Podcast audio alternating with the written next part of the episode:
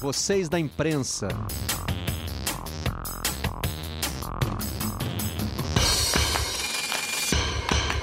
Olá, amigos do canal Campeão, sejam muito bem-vindos a mais um Redação Home Office da sala da nossa casa para onde você estiver. O primeiro caso no time registra a zero hora. É Diego Souza, jogador que testou positivo, além de dois funcionários do Grêmio depois da primeira bateria de testes. Lembrando que o Grêmio já voltou aos treinos, assim como o Inter. São os primeiros clubes do Brasil a retomarem suas atividades presenciais. O Globo destaca a bolha em vermelho e preto, em preto e vermelho, perdão. É o Flamengo tentando aí criar um ambiente protegido para também voltar aos treinos. Não é o país da Espanha. O futebol entra num terreno desconhecido. Jogadores de máscara se apresentando aí como o Marcelo e o Messi. Como serão os jogos, hein? Teve coreanão agora há pouco. Já dá para tirar uma base. No Olé, a pergunta por que lá na Alemanha sim e aqui na Argentina não.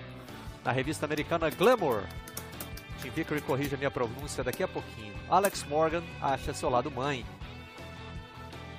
Com imagens da preparação dela na gravidez, visando aos Jogos Olímpicos. E a 442 vem com uma daquelas listas que provocam boas discussões. Os 100 melhores técnicos de todos os tempos.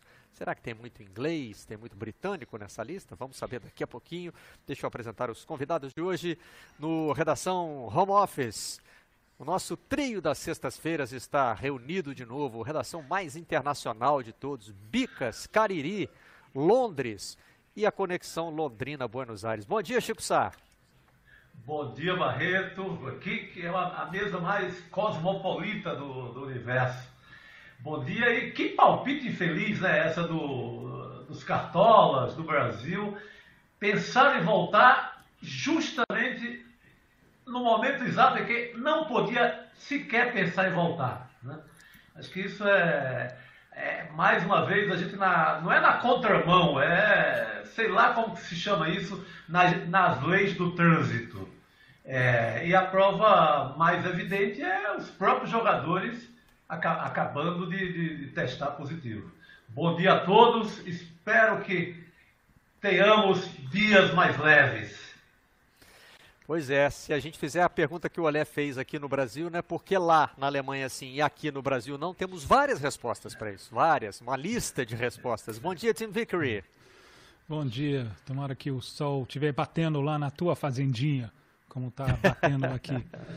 É, aqui na minha isso... janelinha está batendo o sol, tá? Sim, tá um dia isso. bonito hoje. Ontem choveu. Aqui está frio, aqui está frio. São Paulo está frio. São Paulo frio? Aqui também. É. Buenos Aires também. Eu, eu sei que Hoje, um dos nossos assuntos é o aniversário do final da, da Segunda Guerra Mundial na Europa.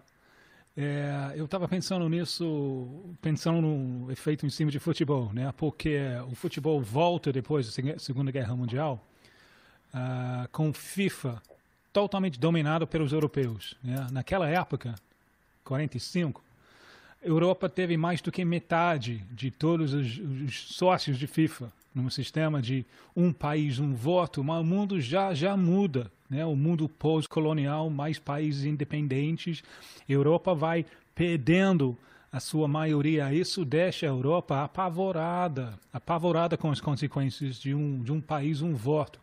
É, no meu modo de ver, o momento decisivo é a Copa na Inglaterra, 66.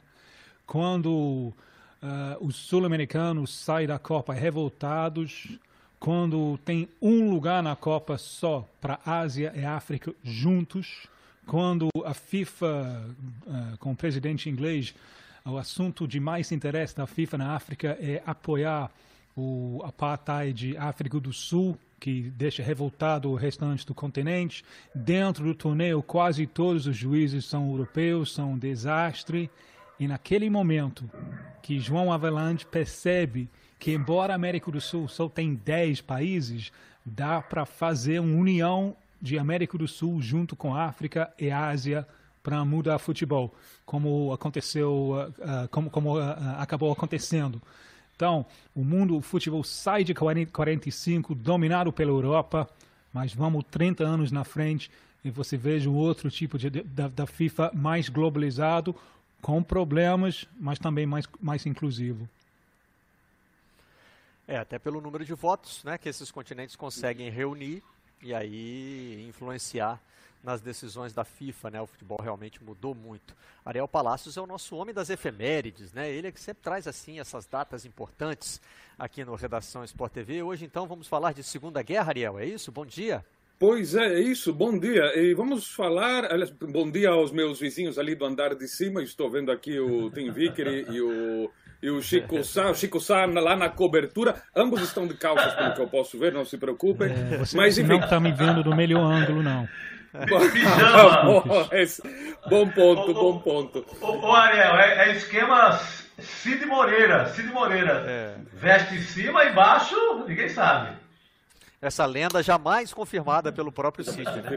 Nunca jamais deu uma entrevista admitindo isso, né? As pessoas Mas, adoravam enfim. fantasiar que ele estava com a parte de cima do terno e de cueca por baixo. Eu, muitas vezes as pessoas me perguntam se eu estou de bermuda, não, de bermuda não, porque eu pareceria um Maradona. Eu sou baixinho, então, de jeito algum, de jeito algum. Bom, a efeméride é, amanhã são os 75 anos do fim da Segunda Guerra Mundial no, no campo europeu, digamos, no Ocidente, o fim da guerra na África, na Europa e no Atlântico. Né? É, a guerra contra o Japão ainda continuaria até é, o final de agosto. Né? Mas, enfim, é, há, um, há um gancho futebolístico nisto, porque é, durante a Segunda Guerra Mundial, eh, o, o, futebol ficou praticamente eh, paralisado. Muitos jogadores eh, foram convocados, eh, se transformaram em, em soldados, isso em todos os países. Esse tipo de eventos de massa foi proibido pelas forças de ocupação do Terceiro Reich,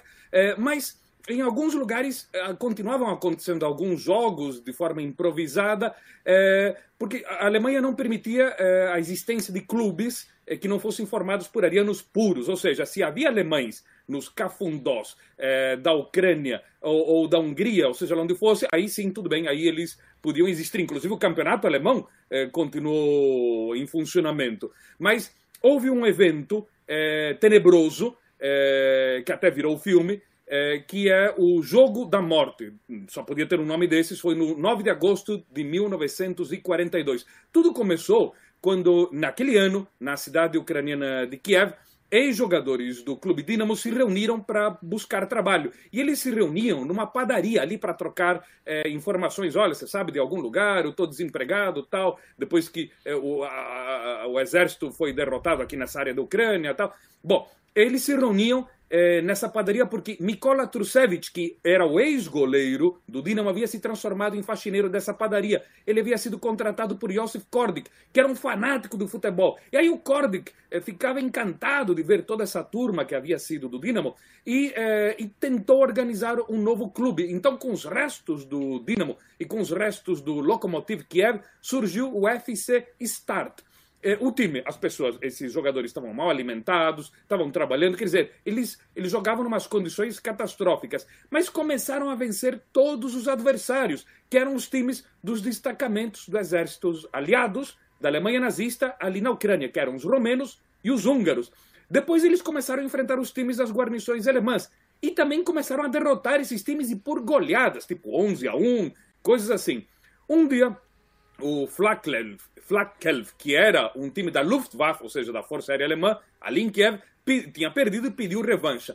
Marcada a data para 9 de agosto no estádio Zenit. Um oficial das Waffen-SS, ou seja, da divisão da SS que integrava as Forças Armadas, foi colocado como árbitro. Evidentemente, os ucranianos deduziram que eh, o jogo seria totalmente, a arbitragem seria a favor dos alemães, e eles também foram informados que corriam o risco de serem assassinados se vencessem. Mesmo assim, decidiram jogar como sempre. Não fizeram a saudação nazista ao entrar no gramado, que irritou os alemães. Eh, o goleiro, eh, quando os alemães se aproximaram do gol, foi chutado na cabeça. O árbitro, nada de falta. Apesar de tudo, no primeiro tempo, o FC Start vencia de 3 a 1. E nos últimos minutos já era 5 a 3 a favor dos ucranianos. Quando estava terminando, Alexei Klimenko, eh, que era um, um, um, jogador da defesa, driblou toda a defesa alemã, esquivou o goleiro do Flakel e na hora de chutar na direção do gol, virou e chutou a bola na direção do público, que urrou de alegria ao receber a bola. Os torcedores estavam ali disputando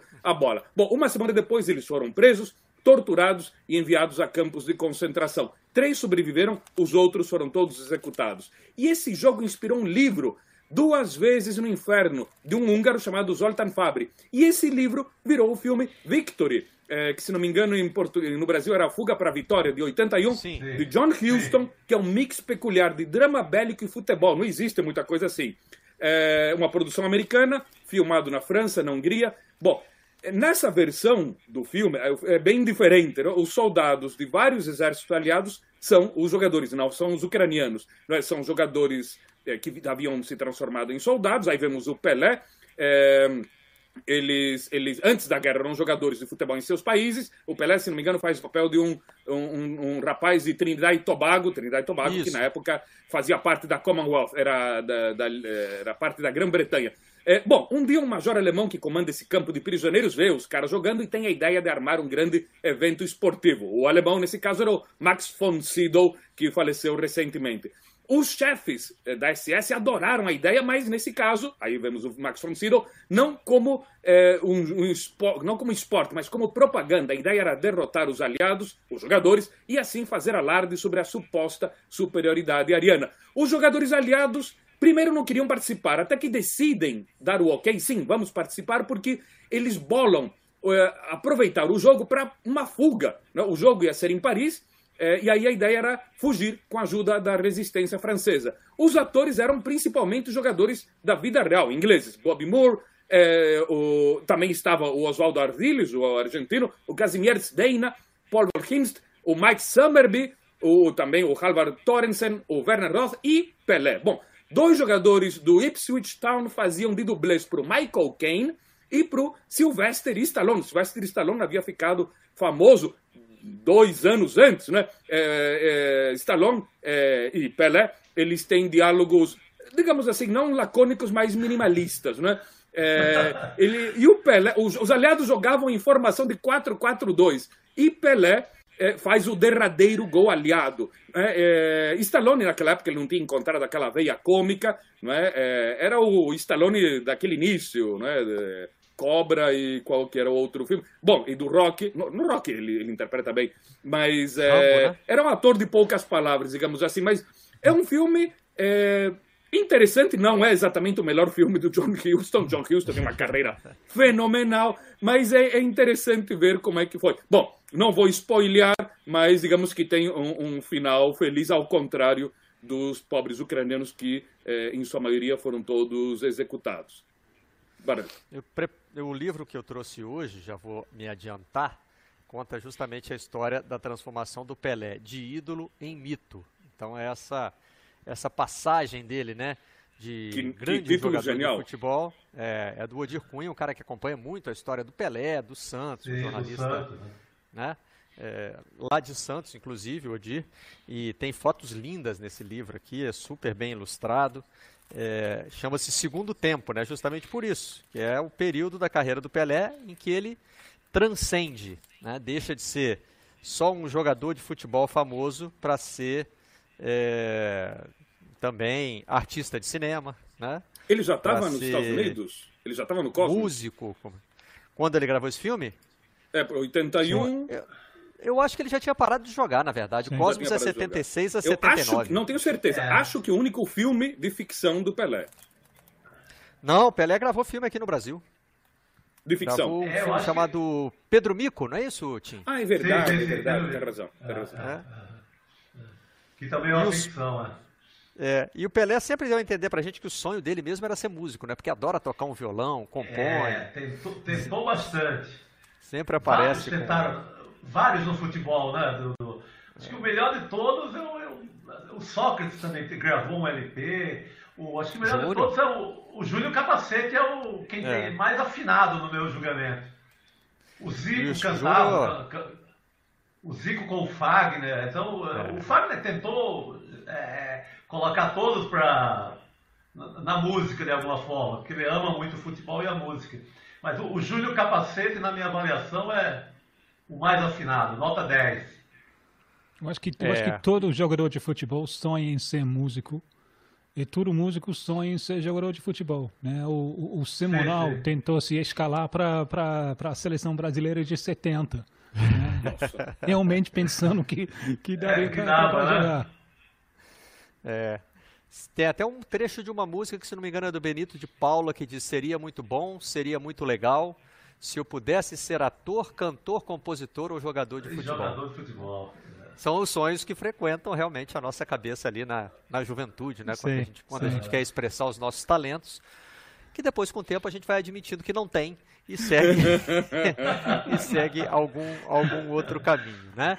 É, o jornalismo aceita qualquer coisa, né? Se você é. falhou no futebol, falhou na música, jornalismo o jornalismo é mais, é mais inclusivo. Né? Exatamente. É, tem gente que não gosta de jornalismo, é outra coisa. Né? O, uhum. jornalismo, o jornalismo abraça, acolhe. Claro. É, falando em, em eu, não sei se é um bom paralelo, mas assim, né? Exercer mais de uma função, como a gente está falando aqui, que o Pelé queria ser cantor, além de ter uhum. sido o jogador que foi, né?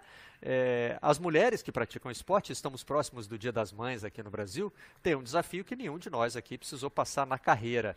Aliás, eu acho que vale até uma pergunta. Algum de vocês, numa entrevista de emprego, já ouviu uma pergunta sobre ter filhos ou sobre o desejo de ter filhos? Não. Não. É, pois é. Muitas Não. mulheres ouvem ainda essa Sim. pergunta. Talvez esteja ficando menos comum. Minha mulher já ouviu essa pergunta em entrevista de emprego éramos recém-casados e ela ouviu essa sequência de perguntas. Você é casada? Tem filhos? Pretende ter filhos?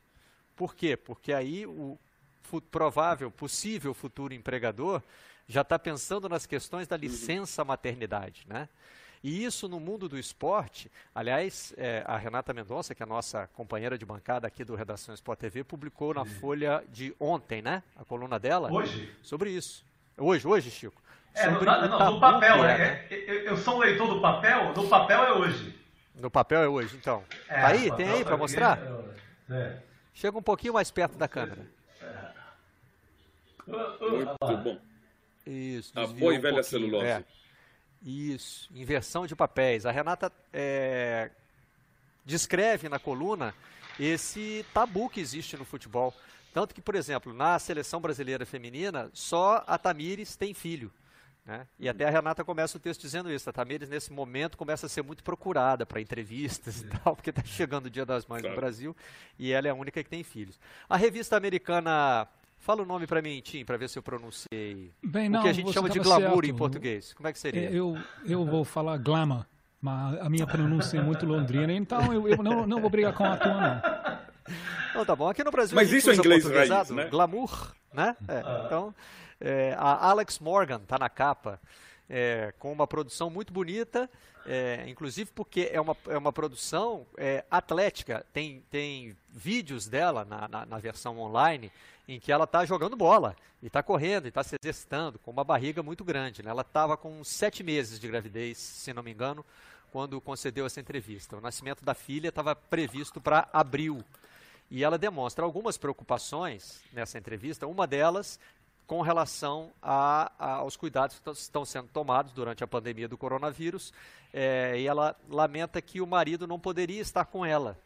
Ela queria ter a filha em casa e talvez isso não fosse possível. E além de tudo, o marido, que também é jogador de futebol e está renegociando o contrato, então ela não sabe nem onde vai morar na próxima temporada.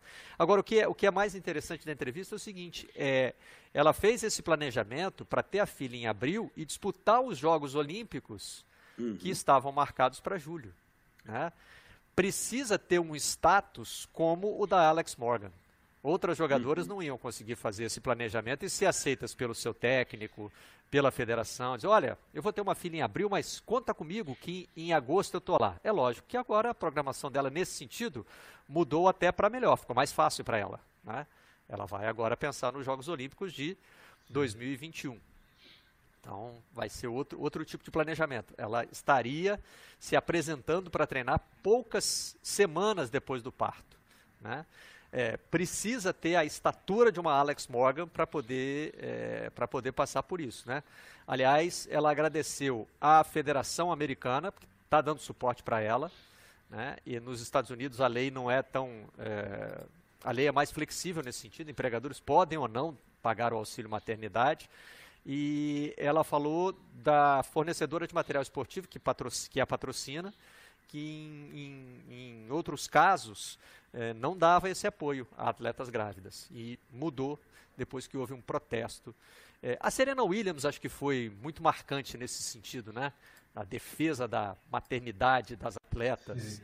Embora uhum. seja num, num, esporte individual, né?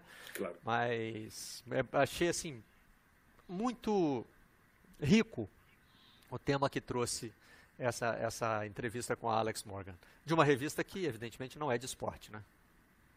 Exato. Eu acho que é muito interessante, mas ainda porque agora, nesta época de pandemia, o, o futebol feminino, que estava com, com uma, uma, grande. estava chamando muito a atenção nos meses prévios, mais ou menos desde o ano passado, né? Agora, por causa da pandemia, enfim, o, o assunto havia ficado morno. Acho que é muito interessante, no caso da Morgan, que graças a esse assunto específico, o outro assunto, é, o, o, contexto geral do futebol feminino possa, possa voltar, possa voltar a ter evidência.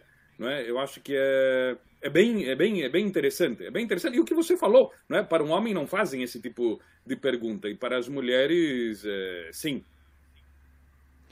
Para mim, eu acho que não é somente um, uma, uma, questão de gênero, é uma questão de, de, de classe social também. Hum, né? Hum. Porque uh, é muito mais fácil conciliar os dois papéis com um, podendo pagar para um, uma estrutura, né? que seria além dos sonhos uhum. da, da, grande maioria dos mais que trabalham.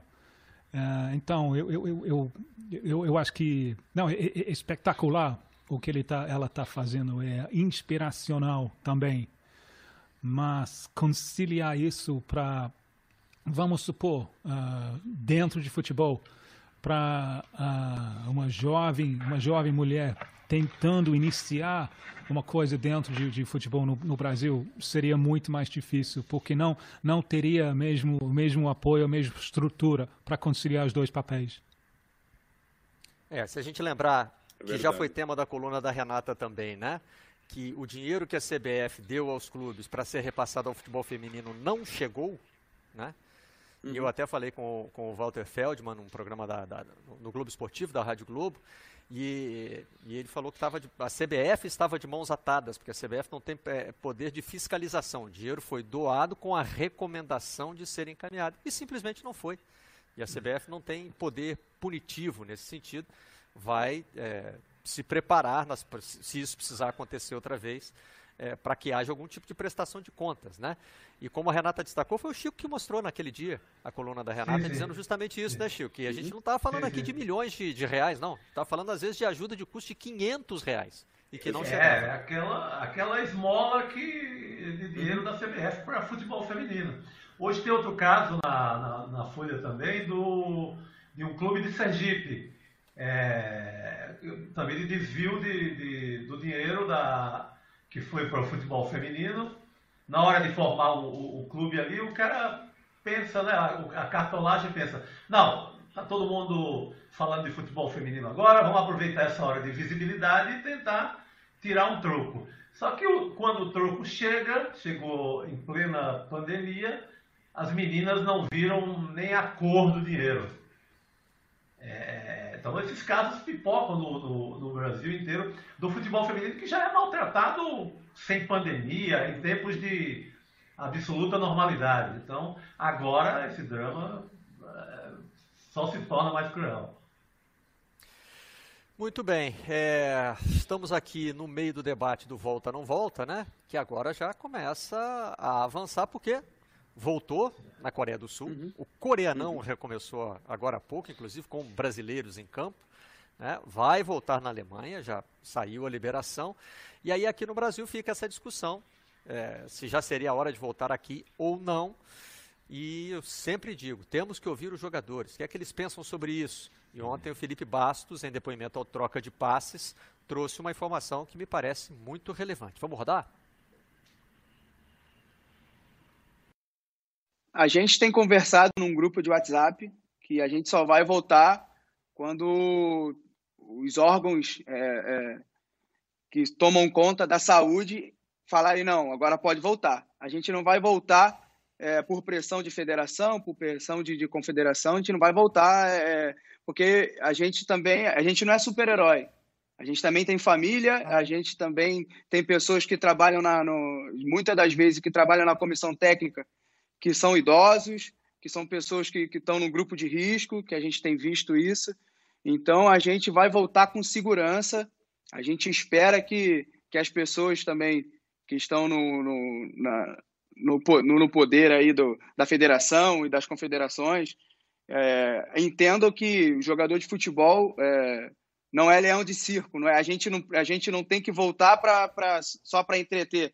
A gente tem que voltar com segurança de que a nossa saúde também é, esteja em, em primeiro plano, não lá em segundo plano. A situação nossa é bastante complicada mesmo. É, a gente não recebeu nenhum mês ainda nesse ano.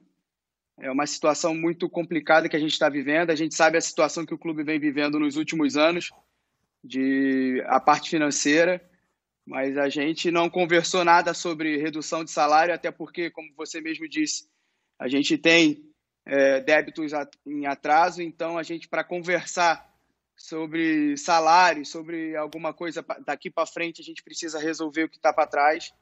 Então, é, a gente também tem que ter a consciência de que é, o, o, o Vasco e todos os clubes do Brasil vão sofrer bastante com, com, com essa pandemia, mas a gente precisa resolver o nosso, o nosso para trás para depois resolver o para frente. Ficou claro aí na segunda resposta né, que ele estava se referindo à situação do Vasco. E na primeira, ele dizia também um grupo de WhatsApp de jogadores do Vasco. O Vasco parecia mais uhum. alinhado ao Flamengo, como os clubes do Rio, os clubes grandes do Rio que estavam mais interessados em voltar.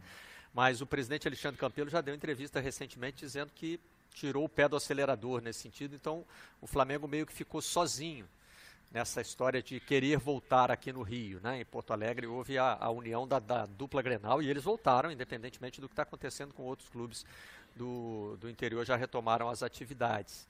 É, é, agora, é, não sei se é a primeira vez, mas não, não tem sido muito comum a gente ouvir falar dos jogadores no coletivo. Né? Estamos conversando uhum. e só queremos voltar se é, as condições estiverem garantidas. O Flamengo está é, querendo criar essas, essas condições. Fala, Chico. Não, é muito significativa a, a entrevista é, dele por esse aspecto. Ó. Não só sou eu que estou dizendo, estou conversando com um grupo de jogadores. E o PVC traz no, no blog dele, no Globo Esporte, uma, um dado interessante.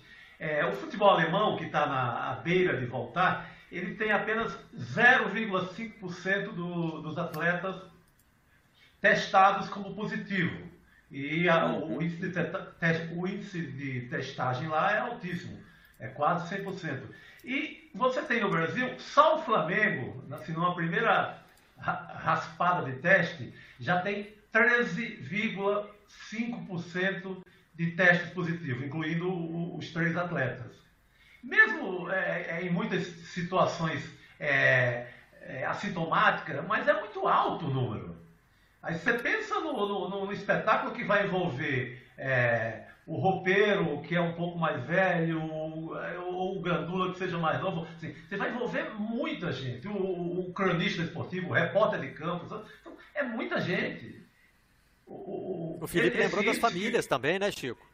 Claro, claro. Tem familiares idosos, mas muitas vezes moram com os, com os pais. O, né? o juiz apita, você volta para casa. É. é. o juiz apita, você volta para abraçar teu avô. Não dá, cara.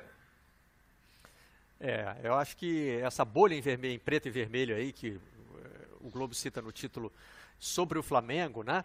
É, o Flamengo é, tomou uma atitude que me pareceu positiva, que foi de anunciar o número uhum. de testes que foram feitos e o número de positivos, depois não quis revelar nomes de jogadores.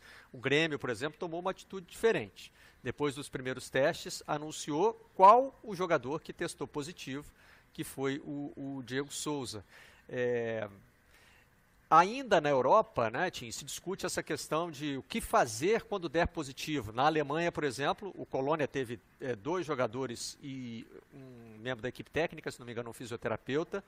É, e lá o que foi decidido é que quem testar positivo volta para casa, fica em quarentena, mas o, o, o time continua treinando. E eu, eu, li que na Inglaterra, por exemplo, isso, é, essa decisão causaria desconforto Porque Sim, mas... ninguém sabe se foi contaminado ou se não foi. Não, a, a maior diferença que a gente está falando agora é, é, a questão de timing. Né? Uhum. A, a, uhum. coisa chegou aqui mais tarde do que chegou na, na Europa. Então, a, a, gente está falando de momentos totalmente diferentes. Totalmente diferentes. No meu modo de ver, a, a ideia de, de, do futebol voltar quando a gente está entrando no pico é um, é, é um delírio. Né? Então, é, é, é, é, um, é um debate. Comparar a Alemanha com aqui eu acho que uma, uma comparação totalmente falsa nesse momento, não somente pela, pelas estruturas diferentes, mas principalmente pelo timing diferente. Né? Da, daqui a um, dois meses, tá, um mês, dois meses, uh, várias partes da América do Sul pode estar no mesmo patamar de, de Alemanha agora, aí uma volta fica, fica mais concebível. Mas, por, por, por enquanto, eu acho um debate muito raso. Pois é, o coreanão, por exemplo, já voltou, né? O Jeonbuk venceu o Suwon Blue Wings por 1 a 0 e eu acho que esse tipo de é, esse tipo de notícia vai começar a instigar um pouco isso, né? A gente também vai começar a ver esses jogos. Daqui a pouco começam as transmissões do, do campeonato alemão e aí isso talvez. Mas a gente precisa se fazer essa pergunta que o Olé fez, né, Ariel? Por que lá e não aqui? Sim. O título Bom, me pareceu provocativo, né? Porque a Argentina foi mais rigorosa no sentido de tomar decisões que prevêem que o futebol não volta. Mas se a gente levar essa pergunta aí, é, se a gente tirar o lado editorial dessa pergunta e simplesmente uhum. fizer a pergunta, tem respostas para ela. Por que lá e não aqui? Pelo que o claro. Tim acabou de falar, porque lá claro, tem outro claro. estágio, né? Exatamente. Olha, uh, já, já, explico como é que é o caso aqui na Argentina, mas o Tim tem toda a razão. É mais ou menos, quer dizer, querer agora é, entrar, digamos, retomar o, o, o, campeonato, retomar os jogos, é como, sei lá, é, o, o, pessoal, sei lá, o pessoal está se salvando, acabou, o Titanic acabou de bater no iceberg, o pessoal já está nos barcos salva-vidas e aparece um grupo de pessoas dizendo, olha, eu estou querendo comprar passagem aqui para viajar nesse transatlântico. Né? É, uma, é uma loucura equivalente, o negócio está afundando, dizer, não é o momento de abordar o Titanic. Bom, o anúncio ali da Bundesliga sobre a retomada dos jogos, é, que aliás é mesmo sem torcida, não é? deu uma chacoalhada na Argentina, porque aqui a especulação é que o futebol talvez, talvez, ressaltemos o talvez, volte em setembro, e isso, não só dizendo talvez, mas isso segundo as, as estimativas mais otimistas. Eh, os torcedores dizem: bom, mas a Alemanha tem um monte de infectados e falecidos muito mais do que a Argentina. Eh, por exemplo, a Alemanha tem 169 mil pessoas infectadas, mais ou menos 7.400 eh, mortos. A Argentina tem 4 mil, quase 4.900 infectados e tem 260 mortos. Quer dizer, mas a diferença é que a Alemanha, além de ter começado antes, de ter um sistema espetacular de saúde, tem uma capacidade imensa para fazer testes. E fizeram testes em quase 2 mil jogadores e técnicos dos 36 times da primeira e da segunda divisão. E só verificaram a existência de 10 infectados. Quer dizer, é, com rigor, determinaram que os estados não poderão ter mais de 300 pessoas. 300 pessoas quer dizer os dois, os dois, os dois times, os técnicos, jogadores, faxineiros, cinegrafistas, enfim, não poderá ultrapassar disso daí. Os torcedores argentinos reclamam, mas também, por outro lado, sabem que a situação não dá para voltar agora. E além disso, tem outro fator. A Europa está entrando é, daqui a pouco, está terminando a primavera, está chegando perto do verão, enquanto que a Argentina, e o Brasil também, mas a Argentina mais, porque está mais é, ao sul, está é, em pleno outono, se aproximando do inverno, Quer dizer, é um, a época do ano ideal para você ficar gripado e ficar mais sensível também ao novo é, coronavírus. Existe, no entanto, um consolo para os torcedores argentinos, né? Assistir na Bundesliga os argentinos que jogam naqueles times, né? O Lucas Alário, é. o Ezequiel Palacios, entre vários outros, né? É uma, um consolo, por enquanto. Temos os brasileiros lá também. Aliás, a Bundesliga também. já divulgou a, a, nova tabela, né? É, o Borussia Dortmund vai ser o primeiro a entrar em campo. Ah, meu Deus, logo agora vai me escapar quem é o adversário, mas daqui a pouco eu pego uma cola. Por falar em cola, Ariel, já chegou uma contribuição aqui pelo nosso Twitter. É, tem também os Trapalhões e o Rei do Futebol. Mais um. Os Trapalhões ah, é, e o Rei do Futebol. Mais um Isso item aí... da filmografia do Pelé. Né? Deve ter sido que também começo dos anos 80 ou final dos 70. Sim, por aí. Por aí, quando os Trapalhões eram um tremendo sucesso no cinema, né? Juntando com o Pelé, então. Eu lembro. Eu vi o, o Victory, o Fuga para a Vitória, no Cine Augustus, em Londrina. Lá para 82, eu estava no colegial. Cine Augustus, hein? E depois Cine passou Augustus. bastante na televisão. Cine a gente Augustus. via na Globo, na sessão da tarde, via. Ainda existe o Cine Augustus, não, né, Ariel? Não, o Cine Augustus, o pelo que me contaram, não, não existe mais. Existem poucos cinemas em, em Londrina da, daquela época. Um deles pegou fogo, é. infelizmente, que era uma obra de arte da, da arquitetura eh, modernista e que era o Ouro Verde. Não, mas eh, o Cine Augustus deixou de existir, é finado há muito tempo, pelo que me informaram. Não, não tenho a confirmação, é, como, mas... Como a maioria do, do, dos cinemas de rua do Brasil todo, né?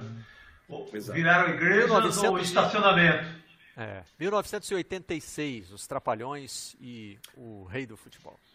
86. Lá em Bicas tinha o Cine São José, que também já não está mais. Não tá mais. Juiz de Fora? Não, em Bicas. Juiz de Fora. Bicas, Bicas, Bicas mesmo. Juiz de Fora hoje está naquela onda do cinema em shopping, né? Juiz de Fora ainda tem é, muito cinema, mas eles estão migrando cada vez mais. Que, aliás, é como ficarão, como ficarão os cinemas nestes isso, tempos isso. de coronavírus. É.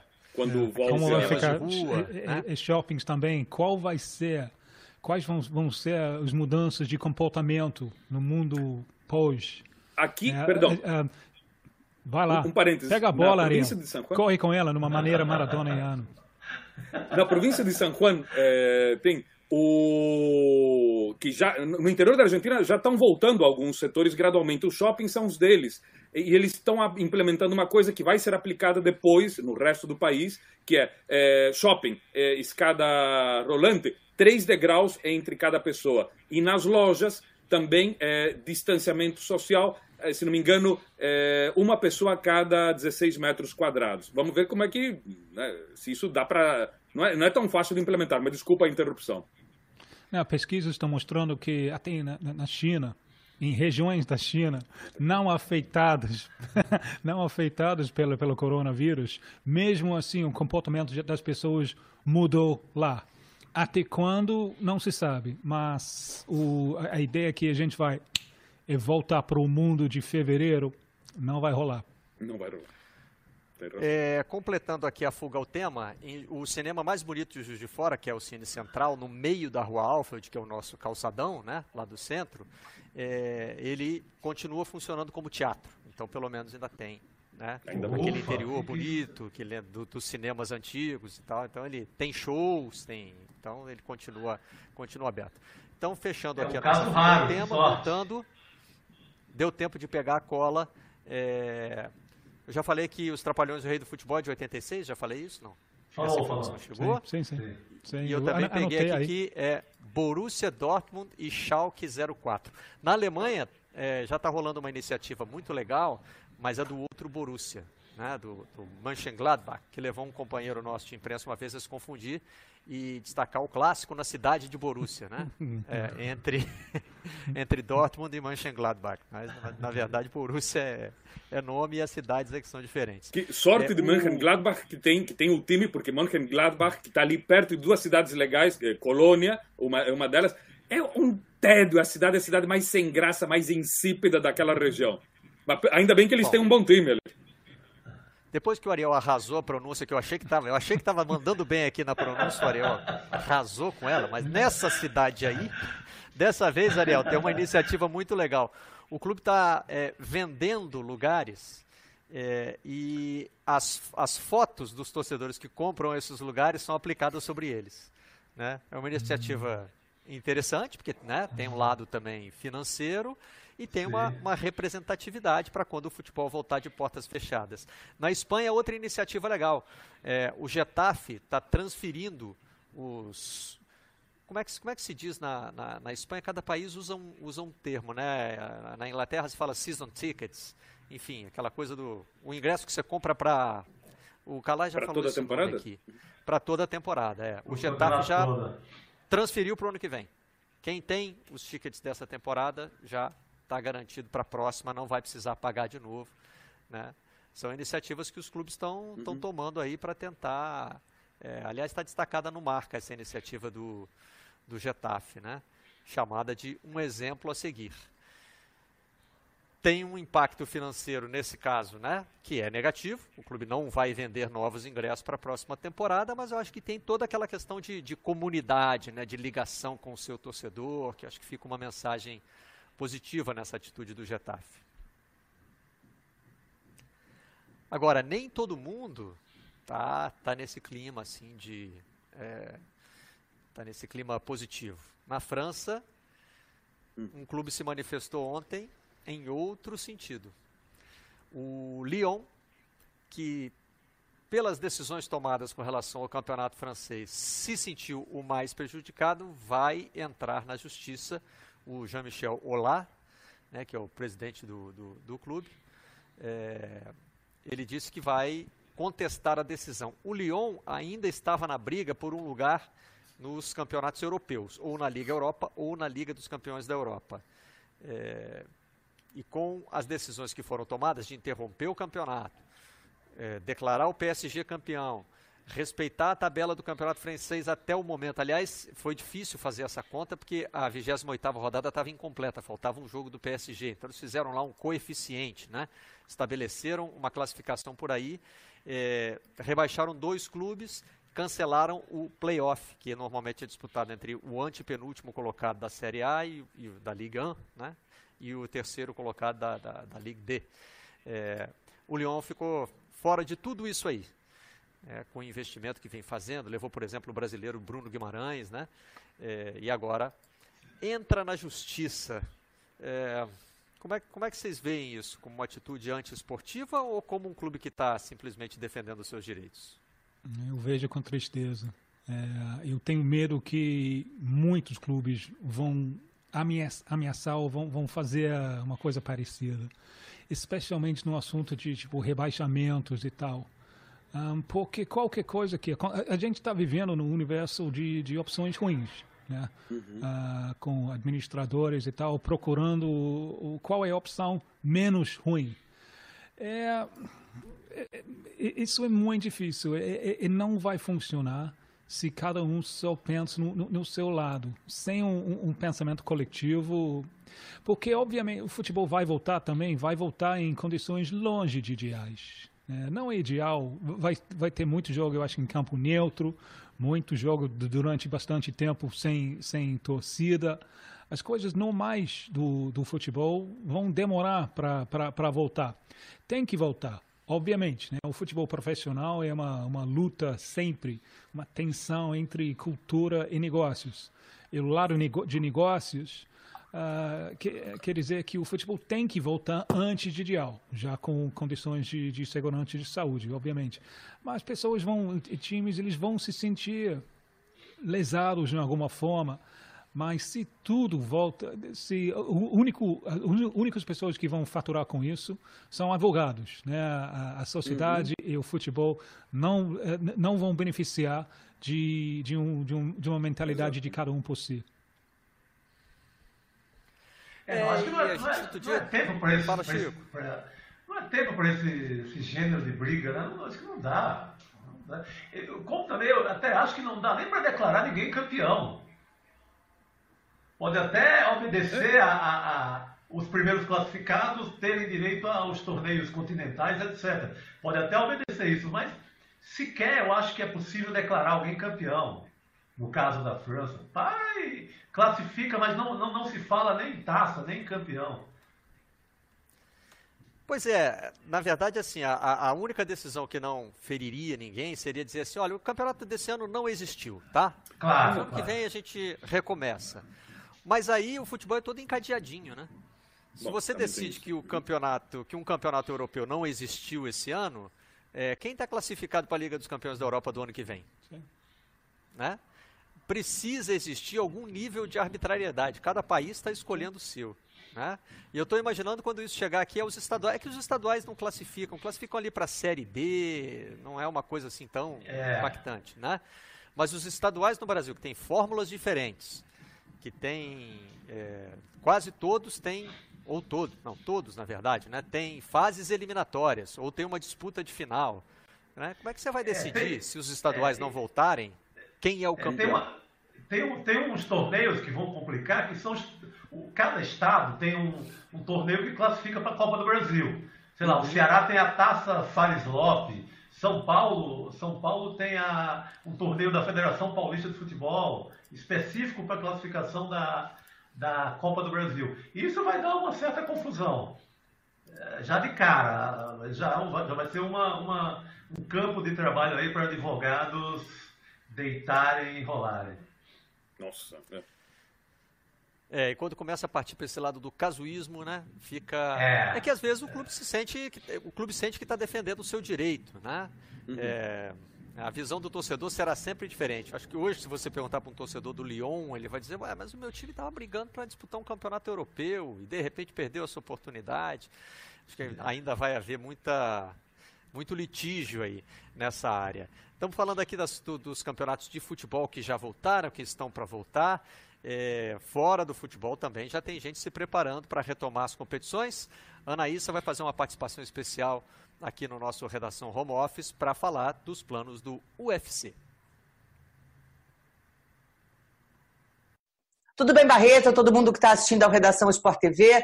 Estamos aqui para falar do UFC, que volta às competições no próximo sábado, se tornando então a primeira grande liga esportiva a voltar a realizar competições. O evento, o UFC 249, vai ser realizado em Jacksonville, na Flórida, e agora eu conto um pouquinho para vocês por que, que esse evento está acontecendo e também como está sendo o relacionamento da imprensa com ele. Na Flórida, um decreto do governador Ron DeSantis, do dia 9 de abril, classificou esportes com audiência nacional como serviços essenciais no estado, desde que realizados sem público. A cidade de Jacksonville, especificamente, já iniciou a flexibilização das medidas de distanciamento social há duas semanas, com a reabertura das praias. Desde o dia 4 de maio, a Flórida permitiu também a reabertura de restaurantes e de lojas de varejo. Segundo a organização, todos os protocolos de segurança estão sendo tomados. Os atletas receberam um e-mail com as medidas que incluem dois tipos de testes de Covid-19. Tanto o teste para identificar se a pessoa está doente, quanto o teste de anticorpos, para saber se ela já teve a doença. Todos os lutadores, corners e funcionários serão submetidos a esses e outros exames, assim como os representantes da imprensa que estão cobrindo o evento em loco não serão realizadas entrevistas presenciais prévias. Nesta quinta-feira, o UFC promoveu um Media Day virtual com os lutadores e imprensa de todo o mundo, mesmo procedimento que vai ser adotado após o evento. Para quem está cobrindo o UFC 249 em loco, será realizada uma coletiva em número limitado de pessoas, respeitando o distanciamento social. A também tradicional entrevista em cima do octógono será substituída por uma de bastidores com também distanciamento social. Todos os envolvidos no evento estão no mesmo hotel, restrito e fechado para entrada e saída. O número de pessoas envolvidas na produção do evento foi reduzido pela metade. Além disso, a organização planeja controle de áreas de aquecimento e treinamento dos lutadores. O UFC 249 traz duas lutas de cinturão. Tony Ferguson e Justin Gate pelo título interino dos leves e Henry Cerrudo coloca o título dos galos em jogo contra Dominic Cruz. O esquadrão brasileiro será representado por Fabrício Verdun, que encara Alexei Olenik, Ronaldo Jacaré, que pega Uriah Hall, e Vicente Luque, que faz uma revanche contra Nico Price. É isso, Barreto. O UFC 249, então, acontece neste sábado em Jacksonville, na Flórida, e tem transmissão ao vivo, exclusiva, na íntegra, só no canal Combate. O nosso aquecimento começando 7h15 da noite desse sábado. Volto com você esse é o tal do novo normal, né? A gente vai uhum. Eh, ver isso em vários esportes aí. Os Estados Unidos estão num momento bem parecido com o do Brasil, né? Mas mesmo assim o UFC está bancando essa, essa volta. Eu quero fugir ao tema de novo, porque eu fiquei olhando a foto ali no fundo, né? Eu sou apaixonado por fotos do Muhammad Ali. São algumas foi, das mais bonitas essa, da história do essa... esporte, né? E aquela ali foi leiloada, né, né, Tinha? Ela tem uma história interessante. Diga. Essa foto aí é o dia que eu nasci. É, 25 Sério? de maio de me... sim, sim, ele é a primeira Olha vez que ele só. luta 65. como Muhammad Ali. Ele ganha o título uh -huh. contra Sonny Liston, ainda como Cassius Clay. Aí ele, ele se transforma, ele se reinventa como Muhammad Ali. é, ganha a revanche na, na, na, primeira round. Então é, é uma foto emocionante. Eu tenho vários exemplares dessa foto em casa. Neil Leifer é o nome do, do, do fotógrafo e a foto original foi a leilão, né? Imagina aí a disputa para ter a, a, o original dessa foto aí. Ariel, é, chegou uma informação para mim aqui de que você tem uma recebeu uma notícia aí de última hora, é isso? Uma triste notícia, porque faleceu é, Trinche Karlovic, que era um, um jogador um jogador muito peculiar, famoso, é, morreu aos 74 anos, é, e ele morreu é, não por coronavírus, hoje a gente pensa que é, todos os novos óbitos são por esse motivo, mas não, ele morreu também por um motivo é, muito triste, porque ele, ele faleceu, ele ficou em coma depois de ter sido assaltado na cidade de Rosário, ele era de Rosário, por um grupo de ladrões que lhe roubaram a bicicleta. É, o feriram, ele ficou em coma e ele faleceu. Karlovic é uma coisa interessante porque ele, ele jogou no Rosário Central, é, jogou em vários, em vários clubes. É, ele sempre foi considerado como o, o potencial colossal, fantástico jogador e sempre o potencial porque porque ele tinha uma habilidade fora do normal, mas ele detestava os treinos e a disciplina para ser um jogador de alto rendimento. Então, neste momento de, de, pandemia, faleceu Karlovic, não por, no, pelo novo coronavírus, não pela Covid-19, mas sim eh, depois de estar em coma vários dias eh, por esse assalto violento quando quiseram lhe retirar a bicicleta. Rosário, relembrando, é uma cidade que ficou bastante perigosa desde a crise argentina de 2001, eh, 2002. É uma cidade muito rica, por um lado, graças à agricultura, mas também uma cidade onde eh, há uma crescente tensão social e agora, nestes momentos de recessão e mais crise pela pandemia, essa tensão mais ainda. Então, ele faleceu. Eh, evidentemente, o funeral será realizado eh, por causa também do isolamento social, não será realizado um funeral eh, tal como teria que ser, né? Realmente notícia triste e, e, também chocante, né? Assim, pela, até pela banalidade do motivo é, um roubo de bicicleta acabar em morte, né? Acho que são, são esses, é, esses momentos em que vários, vários males se juntam ali. Enfim, é, tem uma pesquisa para mostrar para vocês aqui, para a gente terminar o programa. E uma das pesquisas da 442, que normalmente são feitas para criar polêmica, né? Para criar discussão é, nesse momento em que estamos sem é, eventos ao vivo, os eventos sendo retomados aos poucos, campeonato coreano hoje, alemão daqui a pouco, mas né, esse tipo de debate é, acaba rendendo. Qual é o maior técnico de futebol de todos os tempos, Chico Sá? Eu gosto, eu votaria no Tele Santana, por aquela obra-prima de 82. Sim, e como eu não sou, eu não sou da... Por favor, não, não, completa, Chico, por favor. Não, como eu não, não, não exijo, ah, não é obrigação para mim trazer a Copa do Mundo, trazer o caneco, eu, eu quero fazer uma média ali entre a estética, entre o, o, o que eu vi e, e, a beleza inteira de outros campeonatos do Tele, então Tele Santana. Tim Vickery. Votarei em Johan Cruyff. Né? Uh, não, por, não somente porque o que ele fez como técnico, mas quando ele jogava ainda, ele era técnico naquela altura também. Eu acho que teve uma influência extraordinária sobre o, o, o desenvolvimento de futebol. É, mas na lista da 442, curiosamente, aparece um britânico em primeiro lugar. Aí está ele, Alex uhum. Ferguson. Mamalada, Aí na... mamalada. É. Imagina na Argentina como repercute isso, né? Os argentinos que têm essa relação tão amistosa com os ingleses, hein, Ariel? Pois é. Bom, na lista estão eh, cinco técnicos argentinos. No 40, posto 43, o Diego Simeone, não é?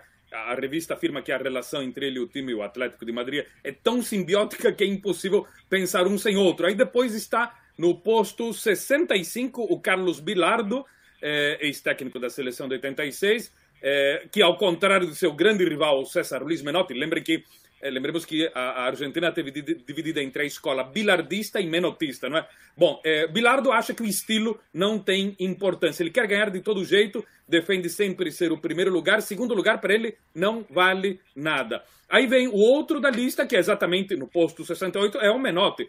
E a revista britânica afirma que ele acredita que o jogo pertence ao povo que os clubes devem ser fonte de divertimento. O Menotti prega estilo, não é? ataque de alta pressão e estratégia.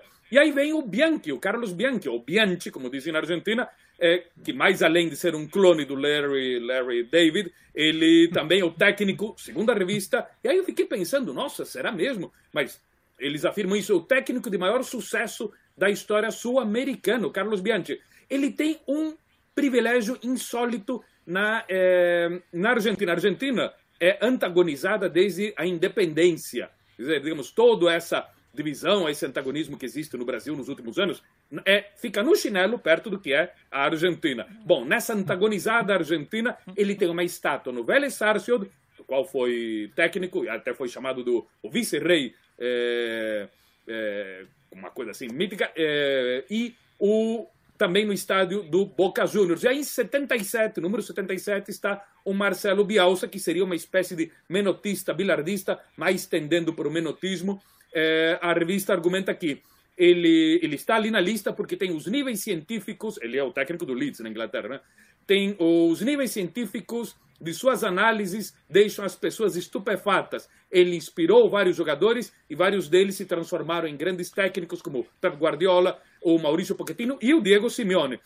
Aí eles encerram. Seu sucesso tem que ser medido mais além dos troféus. Essa é a frase sobre é, Bielsa. Bielsa, eu acho, desse grupo dos argentinos, o mais é, pitoresco e, e, o mais interessante. É aquela coisa sim, sim. do Chico. Acho que o que importa ali é o é. estilo, é. não é se traz uma Copa, um troféu ou não. Acho que o importante pra é divertir, encerrar. é lúdico. Agora, em elegância, ninguém ganhava do Menotti, né? Menotti é o mais elegante técnico do Isso universo. É né? Melhores gravados. Aquele seu, aquele seu cigarro ali na beira do campo, maravilhoso. A colinha aqui para a gente fechar. O preferido do time ficou em terceiro lugar. Cruyff está atrás de Rinos Michels e Alex Ferguson. Brasileiros na lista, Zagallo em 27 Felipão 39 uhum.